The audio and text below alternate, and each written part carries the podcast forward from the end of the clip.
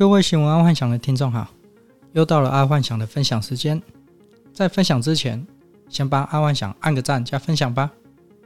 今天我们来看国际新闻：马斯克自曝下一步他要买可口可乐，并且说他要把古柯碱加回去。马斯克果然是真男人，有钱就是任性。他刚刚把推特买下来，结果他现在又发表说要把可口可乐给买下来。但这还不是重点，重点他是要把古柯碱给加回去的细核啊！果然，此话一出，引起很大的反应，并且乡民们也开始向马斯克许愿，有够猛的啦！然后各种许愿开始，有说要买麦当劳的，有说要买 YouTube，有说要买微软的，大部分都是蛮知名的企业。所以，马斯克如果真的一一的把他们收购，那特斯拉或者马斯克是独一无二的独角兽了。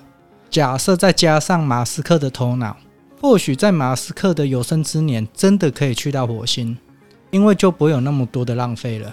毕竟现在的大企业很多都在做无谓的浪费，或者是说为了做而做哦，就是很多企业是为了做而做，并不是真的有生产力。好，那再来是生活新闻。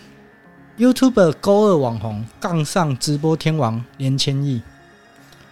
最近 YouTuber 勾二他又踢爆了直播天王年千亿 NFT 割粉丝韭菜的事情，结果遭到了年千亿起底。其实不难理解为何年千亿要这么做，因为在于去年勾二踢爆了东升直播的时候，年千亿就有涉入其中。这一次勾二又踢爆。年千亿 NFT 割韭菜的事情，根本就是新仇加旧恨了。然后爱幻想一直有说过，挡人财路如杀人父母，尤其你又挡了两次。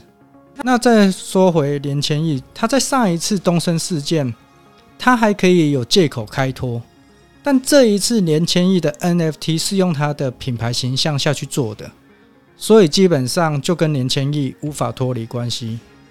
在这里，爱幻想说真的，利用发行 NFT 割粉丝韭菜的，在台湾还算蛮多数的。目前在台面上有发行 NFT 的，都已经是破发了，也就是说跌破发行价。以目前来讲，除了是第一位发行或是大神发的 NFT 之外，剩下的 NFT 都是没用。假设你的 NFT 纯粹就是艺术品，没有任何赋能的话。其实，假设要发行 NFT，只要你有赋能，它都有一定的价值存在。但目前以台湾台面上有赋能的 NFT，说真的也没什么用。但爱幻想有觉得有一个 NFT 还蛮特别的，就是嘟嘟房的发行的 NFT，购买它的 NFT 可以停车折抵，这个赋能说实在还蛮实用的，尤其以台北市来讲。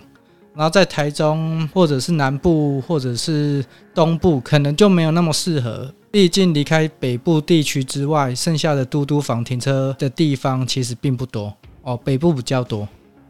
好，那今天阿幻想就跟各位分享到这，记得帮阿幻想按个赞加分享哦。晚安，拜拜。